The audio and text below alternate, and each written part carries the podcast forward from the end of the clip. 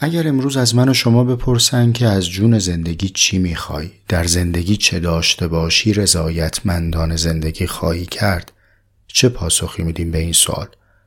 پاسخ به این سوال بسیار حائز اهمیت انتظار ما از زندگی است که مسیر ما رو مشخص می‌کنه یعنی اگر حکمت زندگی مهارت و نگریشی باشه که بتونه انتظار ما از زیستن و مسیر برآورده شدن این انتظار رو نشون بده آنچه که حق حکمت هست ادا شده. حالا اگر در پاسخ به این سوال انتظارت از زندگی چیست محدود بشیم به یک کلمه. یعنی بگم فقط در یک کلمه باید انتظارت رو توصیف بکنی. ما ناگزیریم به سراغ کلمه بریم که چنان جامعیت داشته باشه که بتونه حد اکثر نیازهای ما رو در دل خودش جا بده. و حالا با این اوصاف اون یک کلمه ای که چنین خصوصیتی داره چیه به نظر شما؟ احتمالا خیلی از من و شما به سراغ کلمه سعادت میریم. چنان که تمام مکاتبی که برای انسان راه و روش زندگی دارن ترسیم می‌کنن مدعی رسوندن انسان به سعادت حالا ما اگر بخوایم این کلمه سعادت رو کمی تبیین بکنیم براش قواعدی بگیم چارچوبی بگیم چه معلفه هایی را می‌تونیم بر بشماریم و بگیم که بر اساس این مدل یا بر اساس این مراتب ما می‌تونیم سعادتمند زندگی بکنیم؟ اون چه که در این جرعه میشنوید تلاش منه برای پاسخ گفتن به این سوال.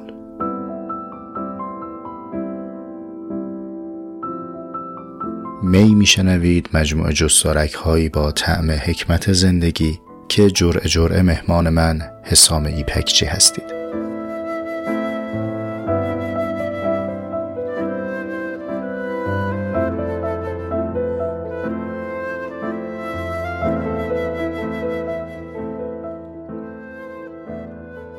هم پیاله های من سلام. جرعه سی و هفتم می رو با آرزوی آگاهی و صبر بر آگاهی برای خودم و شما آغاز می‌کنم. این آرزو به سبب دشواری ایامی است که او رو تجربه می‌کنیم و در آن زندگی می‌کنیم. گرچه که این دوران و این ایام منحصر به ما نیست. جوامعی که امروز در آسودگی و رضایت نسبی زندگی می‌کنند به بهای گذر از همین گردنه تونستن به سعادت برسن. و اما سعادت کلمه کلیدیه که من می‌خوام در این جرعه با استناد به منبع اصلیمون منبعی که در طول این ماه ها پیرامون او حرف زدیم یعنی کتاب درباب حکمت زندگی آرتور شوپنهاور به اون بپردازم سعی کنم به اندازه بزاعت خودم کمی از ابهام خارجش کنم. می‌دونیم که هدف مبهم خطر گمشدگی داره. کلمه ای که خودش در ظلمت و پوشیدگیه نمی‌تونه مبنای عدالت و گشودگی باشه. به همین جهت اونچه که بر ما ضرورت داره اینه که مقصد رو تا حد ممکن روشن کنیم. وقتی آگاه شدیم به مقصد هم دشواری مسیر هم فاصله بین وضع موجود و وضع مطلوب ما رو لبریز غم و خشم می‌کنه. به همین جهته که ما بعد از آگاهی نیازمند صبر بر آگاهی هستیم. به رسم معمول منبع رو عرض بکنم. کتاب که در باب حکمت زندگی است در این جرعه از صفحه 39 الی 41 رو با هم مرور می‌کنیم. قبل از اینکه وارد بشم در موضوع بحث یک نکته رو به عنوان پیش درآمد عرض بکنم. اگر به خاطرتون باشه در یکی دو جرعه قبل از مشکلاتی که در دسترسی به پادکست می داشتیم براتون شرح وضعیتی گفتم. الان می‌تونم این نوید رو بدم که این مشکلات حل شده و شما چنان که در این هفته احتمالا اگر به اینترنت دسترسی داشته باشید تجربه کردید که برای شنیدن می دچار مشکل نیستید. از تمام پادگیرها می‌تونید اون رو بشنوید. اما به جهت اینکه اصل دسترسی به اینترنت امروز به یک معضل تبدیل شده و بسیاری از ما دسترسی به شبکه جهانی نداریم بلخص دوستانی که در ایران زندگی می‌کنیم راهکاری که به ذهنمون رسید اینه که بر روی وبسایت may.ir دسترسی داشته باشید و فایل های پادکست رو بر روی خود وبسایت بشنوید. به علاوه یک امکان دیگری هم پیش از این بود حالا تکمیل شده و اون هم دسترسی به متن جرعه هاست. اگر که به هر دلیل نیاز دارید که یا همزمان به شنیدن یا بعد از اون متن رو مرور بفرمایید اون هم بر روی وبسایت قابل دسترسیه. بلخص برای دوستانی که ناشنوا یا کم شنوا هستن امیدوارم که این امکان مسمر ثمر باشه. فقط برای دسترسی به متن جرعه ها نیاز هست که در سایت عضو بشید که البته عضویت هم خیلی ساده است هم رایگان. پیش درآمد رو همینجا به پایان می‌برم و وارد در موضوع میشم.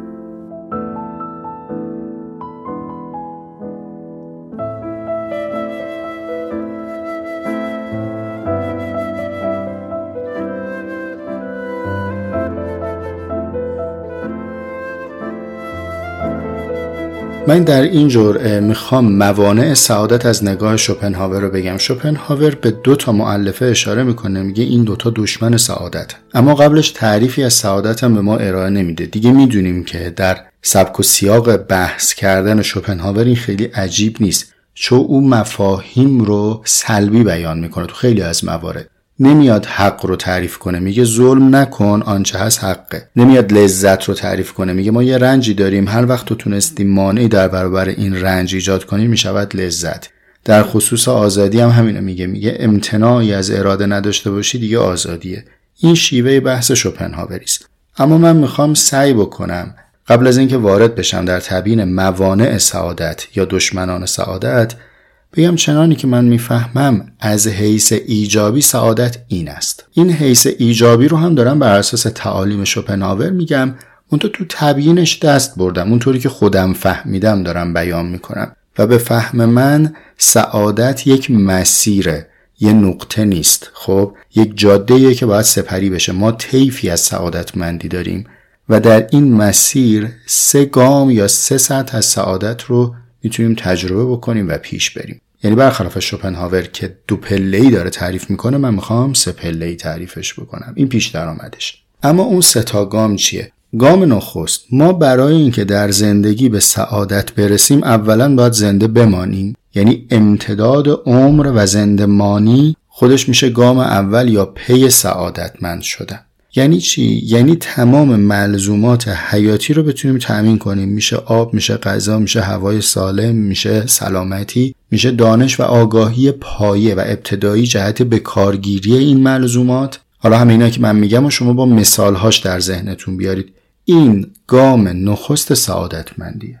اما گام دوم چیه؟ این گام دوم رو من از بحث های شوپنهاور استخراج کردم ولی بهش حیثیت مستقل دادم. گفتم من این رو می‌خوام به عنوان یک گام مستقل ببینم. چرا؟ مبتنی بر تجربه زیسته خودم. چنانی که من زیستم و فرصت تفکر و فهم پیدا کردم این انقدر اهمیت داره که من از لابلای اون دوتایی دیگه ای که قبل و بعد از اینه درش میارم و مستقل می‌خوام بهش فکر کنم. و اون هم اینه که عزیز جان وقتی من در گام اول به ملزومات حیات رسیدم این کافی نیست که برم یه مرتبه برای گام نهایی و مسیر تعالی و کمال رو طی بکنم بلکه من باید از ثبات اندوخته های گام اول هم اطمینان حاصل کنم. پس گام دوم وجه تثبیتی داره. یعنی چی؟ یعنی من رسیدم به خوراک و پوشاک و مسکن و سلامت و امثال و هم و می‌دونم که نیازهای حیاتیم تأمین شده. اما اگر قرار باشه همواره در اضطراب و نگرانی از دست دادن این تأمین شدگی باشم مسیر ادامه پیدا نمی‌کنه. بلکه من در همون خانه اول متوقف میمونم. اینکه تو اکنون خانه و سرپناه داری غذا و خوراک و پوشاک هم داری ولی نمی‌دونی سال بعدم داریش یا نه. یا نمی‌دونی سال آینده با همین بها با همین میزانی که امروز عمر صرف کردی تا اینا رو کسب بکنی می‌تونی پایداری این تأمین شدگی رو تضمین بکنی یا نه؟ پس اگر اسم گام اول تأمین ملزومات ابتدایی حیاته اسم گام دوم می‌شود ثبات و پایداری. این ثبات و پایداری رو مایی می‌فهمیم چقدر اهمیت داره که ازش محروم بودیم. شما ممکنه که در یک کشور توسعه یافته و دارای ثبات اشخاصی رو ببینی که اتفاقا به شکل نسبتا محرومی زندگی می‌کنه یعنی از نگاه من و تو اگر تماشاشون بکنیم می‌بینیم این داره توی یه کانتینر کنار یه رودخونه زندگی می‌کنه. یا اصلا توی یه یا توی کمپ توی چادر توی شرایطی که به نظر ما خیلی هم شرایط مقبولی نیست ولی او داره زندگی می‌کنه. اما تفاوتی که او داره با ما اینه که او همانی که داره رو می‌دونه به نحو مستمر می‌تونه حفظ بکنه. یعنی اگر یه مستمری ثابتی داره یه location مشخصی رو انتخاب کرده و داره در اون زندگی می‌کنه می‌دونه دچار تورم های مدام نیست می‌دونه دچار نوسان های مدام نیست.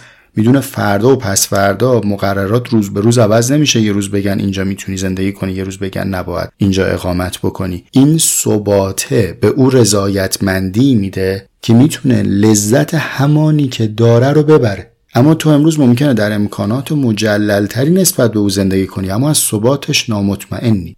اینکه من و شما می‌بینیم توی جوامع توسعه نیافته افرادی هستن که به ثروت و مکنت رسیدن ولی برای لذت بردن از داراییشون کوچ موقت یا دائم می‌کنن به سرزمین دیگری که اونجا از داراییشون لذت ببرن. اینا همه مربوط به گام دومه. یعنی تو امکان بهرهمندی از دارایی داشته باشی به نحو باثبات و پایدار. حالا هر کدوم از این سه گام رو میشه مفصل توضیح داده ولی موضوع این جوره اینه که من فقط یک نمای کلی از فهمم رو به شما ارائه بدم. این هم گام دوم. اما گام سوم چیه؟ یه بار سریع مرور کنیم از ابتدا. گام یک این بود که مایحتاج ابتدای حیات رو داشته باشیم. گام دوم این بود که آن مایحتاجی که داریم رو بتونیم تثبیت کنیم بدونیم پایداره و حد اکثر آزادی و امنیت رو در بهره برداری از اونها داشته باشیم. این شد گام دوم و گام سوم گام استعلایی. حالا ما می‌خوایم عبور بکنیم می‌خوایم تعالی طلبی بکنیم. یعنی بگیم من که داراییم رو دارم این دارایی رو هم تونستم تثبیت بکنم. حالا من می‌خوام حیات متعالی انسانی رو تجربه کنم. من می‌خوام فکر کنم من می‌خوام هنر بورزم من می‌خوام تجربه بکنم زیستن رو. تجربه زیستن یعنی تو می‌تونی زیستنی های زندگی رو از لایه محسوسات بیاری تو مفاهیم و معقولات. خب این احتیاج داره تو دو گام قبل رو سپری کرده باشی و برسی به گام سوم. تمام اون چیزهایی که ما داریم الان راجبش صحبت می‌کنیم مربوط به حکمت مربوط به اندیشیدن مربوط به توسعه تعقل اینا قاعدتا مال گام سوم یکی از دلایلی که می‌بینین خیلی ها مثلا فرض و در محدوده سی و چند سالگی به بعد حرکت می‌کنن به سمت یافتن این مفاهیم و تازه دارن به معنای زندگی فکر می‌کنن میفلسفن تعمق می‌کنن. همینه که اون دو گام قبلی رو سپری کردن. دیگه کارش رو پیدا کرده شغلش رو داره. به یه حد ثبات نسبی رسیده. پس حالا میره به دنبال یه چیز دیگه. یا لاقل جای خالی چیز دیگه رو داره حس می‌کنه. ولی اگر در اون دو گام قبلی همچنان ناگزیر به تکاپو و نیازمند دویدن باشه فرصت تعمق در این لایه سوم رو پیدا نمی‌کنه. حالا شما اینو مد نظر داشته باشید. در ادامه من دشمنان سعادت از نگاه شوپنهاور رو میگم براتون.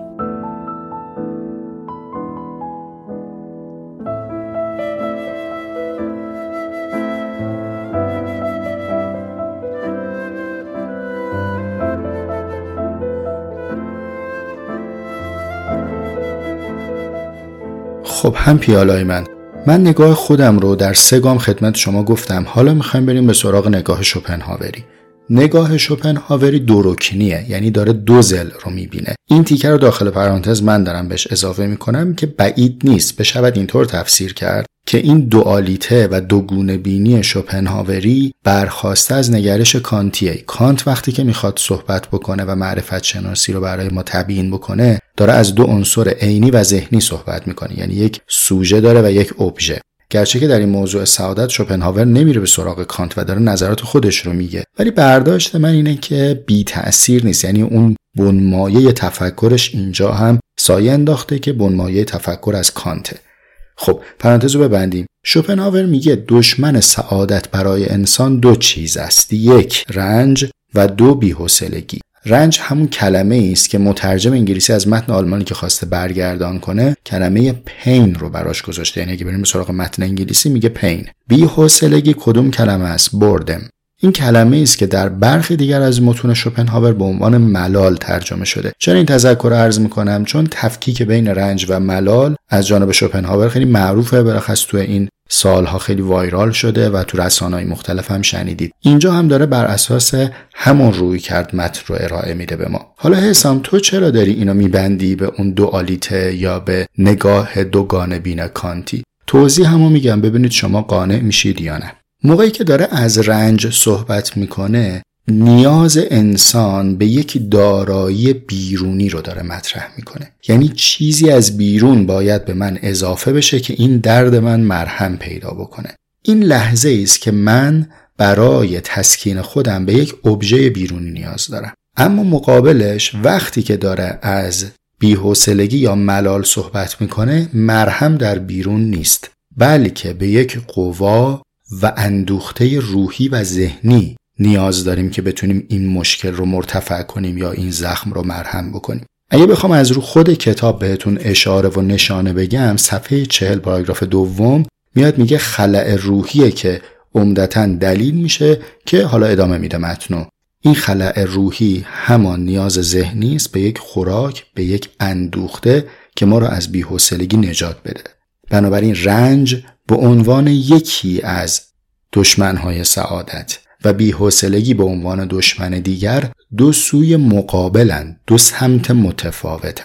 میگه هرچی از رنج فاصله بگیری به بیحوصلگی نزدیکتر میشه. برگردیم صفحه 39 پاراگراف سوم رو براتون از ابتدا می‌خونم. نگاه کلی ما را متوجه می کند که دو دشمن سعادت انسان یکی رنج و دیگری بیحوصلگی است. می توان گفت که به هر اندازه موفق شویم که از یکی از این دو دور شویم به دیگری نزدیکتر می شویم.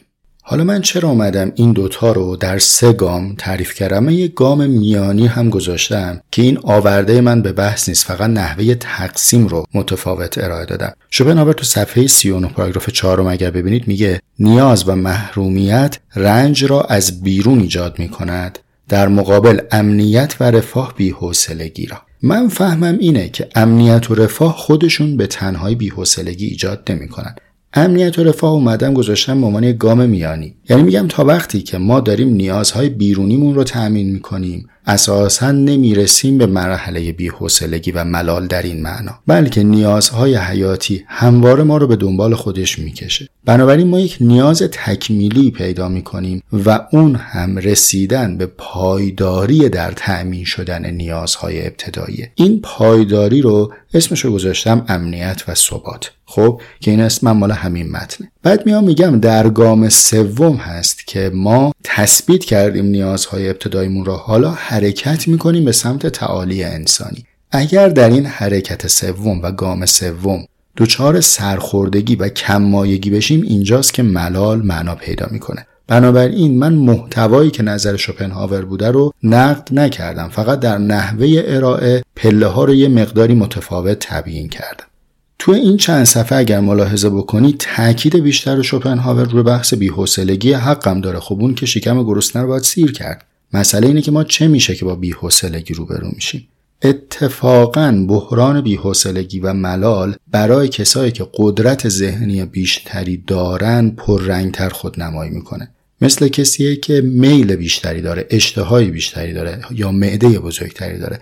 آخه ما وقتی مثال معده و گوارش و اینها رو در بدن می‌زنیم این یک مخزن محدوده.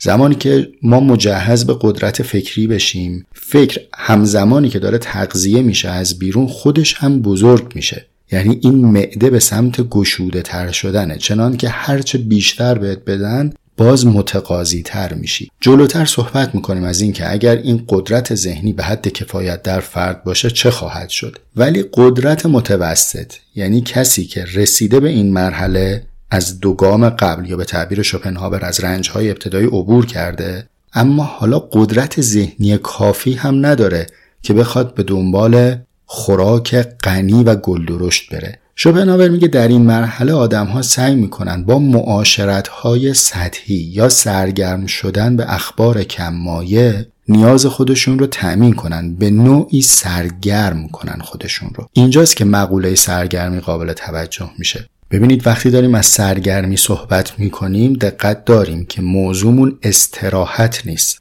استراحت رو توی پاراگراف سوم صفحه چهل آورده جدا کرده اما خط اول میگه اگر از زمانی که به استراحت نیاز داریم بگذریم. پس موضوع سرگرمی بحث استراحت نیست. استراحت جز نیازهای پای است. سرگرمی مال وقتیه. که تو رسیدی به مرحله ای که زمان داری و فراغت داری نمی‌دونی کاسه فراغت تو باید از چی پر کنی. مصالح لازم رو هم بر نداشتی یا قوه ذهنی کافی هم نداری که به تفکر بپردازی. و الا باز تو ادامه همون پاراگراف میگه فعالیت بی پایان فکر اشتغال آن به پدیده های متنوع جهان درون و بیرون که همواره تجدید می گردد توانایی و انگیزه برای شکل دادن و تبدیل اینها به ترکیب های نو ذهن ارتقا یافته را از هیته بیحوصلگی و کسالت بسیار دور می‌کند. یعنی آدمی که ذهن مجهز داره اصلا در فراغت دچار بیحوصلگی نمیشه. اتفاقا وقت هم کم داره. صفحه 41 پاراگراف دوم همینو تضمین می‌کنه. میگه کسی که از نظر ذهنی پرمایه است در درجه اول طالب این است که از رنج و ناراحتی آزاد باشد. نیازهای پایه و آرامش و فراغت داشته باشد. ظرف مناسب و در نتیجه به دنبال زندگی آرام با قناعت و در حد امکان بدون درگیری است. از این رو پس از اندک آشنایی با کسانی که به اصطلاح هم نوع هستن این به اصطلاح هم به زور آورده یعنی معلومه که خودش تن نمیده به هم نوعی با عوام. به انزوا کشیده می شود و اگر شعوری در حد کمال داشته باشد تنهایی را برمیگزیند. بنابراین مسئله بیحوصلگی که ماها گرفتارش میشیم مال عقل متوسطه مال فراغت توهیه. یعنی ما مراحل رو رد کردیم رسیدیم به پایه سوم احتمالا اما ذهنمون مشغول به آنچه که باید باشه نیست. خب من این جرعه رو با دو سه تا اشاره به پایان ببرم اشاره اول این که اگه به خاطرتون باشه جرعه رو آغاز کردم با آرزوی آگاهی و صبر بر آگاهی. خودتون متن رو ملاحظه می‌کنید. تو بخش های پایانی صفحه چهل شوپنهاور به تفصیل توضیح میده که کسانی که قوای ذهنی مضاعف دارن گیرندگی و حساسیتشون نسبت به جهان پیرامون بیشتره و این گیرندگی بیشتر برای اونها رنج مضاعف به همراه میاره. مزاجشون رو تندتر می‌کنه و اونها رو در معرض آسیبهای روحی و جسمی قرار میده. کسی که پا می‌ذاره در وادی تفکر و صاحب ذهن گشوده است یکی از چیزهایی که باید بسیار به او متوجه باشه اینه که بتونه بدنش رو به نحوی تیمارداری بکنه که طاقت این تعقل رو بیاره. بدن مستحلک میشه در فکر مستمر. این یه نکته. نکته بعدی این که ببین داداش من آبجی من اگر ذهن غنی رو به محتوای متوسط سرگرم کنی انباشته میشه اما آرام نمی‌گیره. رجوع ما به بیرون باید به قدر ضرورت باشه. من خیلی موافق با انزوا طلبی به این نحوه که شوپنهاور میگه نیستم و اتفاقا برای متفکر مسئولیت اجتماعی قائلم. تو جرعه های متعددی از بعد جرعه ده در مورد بحث عوام و خواست در مورد بحث انسان فرضی در مورد بحث نوابق نظرم رو عرض کردم خدمت شما. اما این رجوع به جامعه باید در نقش غریق نجات باشه نه غریق. غرق شدن در روزمرگی غرق شدن در انبوه اخبار اینا گاهی فعالیت نیست بلکه فعال نمایی است. برای اینکه ما به خودمون تسلا بدیم که داریم کاری می‌کنیم چون اون کار سخته رو زمین گذاشتیم. کار سخته چیه؟ فانوس به دست بودن تفکر کردن و راه اندیشیدن رو گشودن. اون کار سخت است. ولا داد زدن و فریاد زدن و اینها که تسلاس خشممون رو بیرون میریزیم. بنابراین حواسمون هم به مسئولیتمون باشه هم به تندرستی و سلامتیمون باشه و هم مبادا این ذهن توانمند رو با خوراک نارس دچار ریشه سوزی بکنیم. و عرض آخرم هم در مورد سعادت طلبی است. ببینید من تعمدن نگاه خودم رو باز شده تر و در سگام گفتم که مطالبه رو روشن کنم.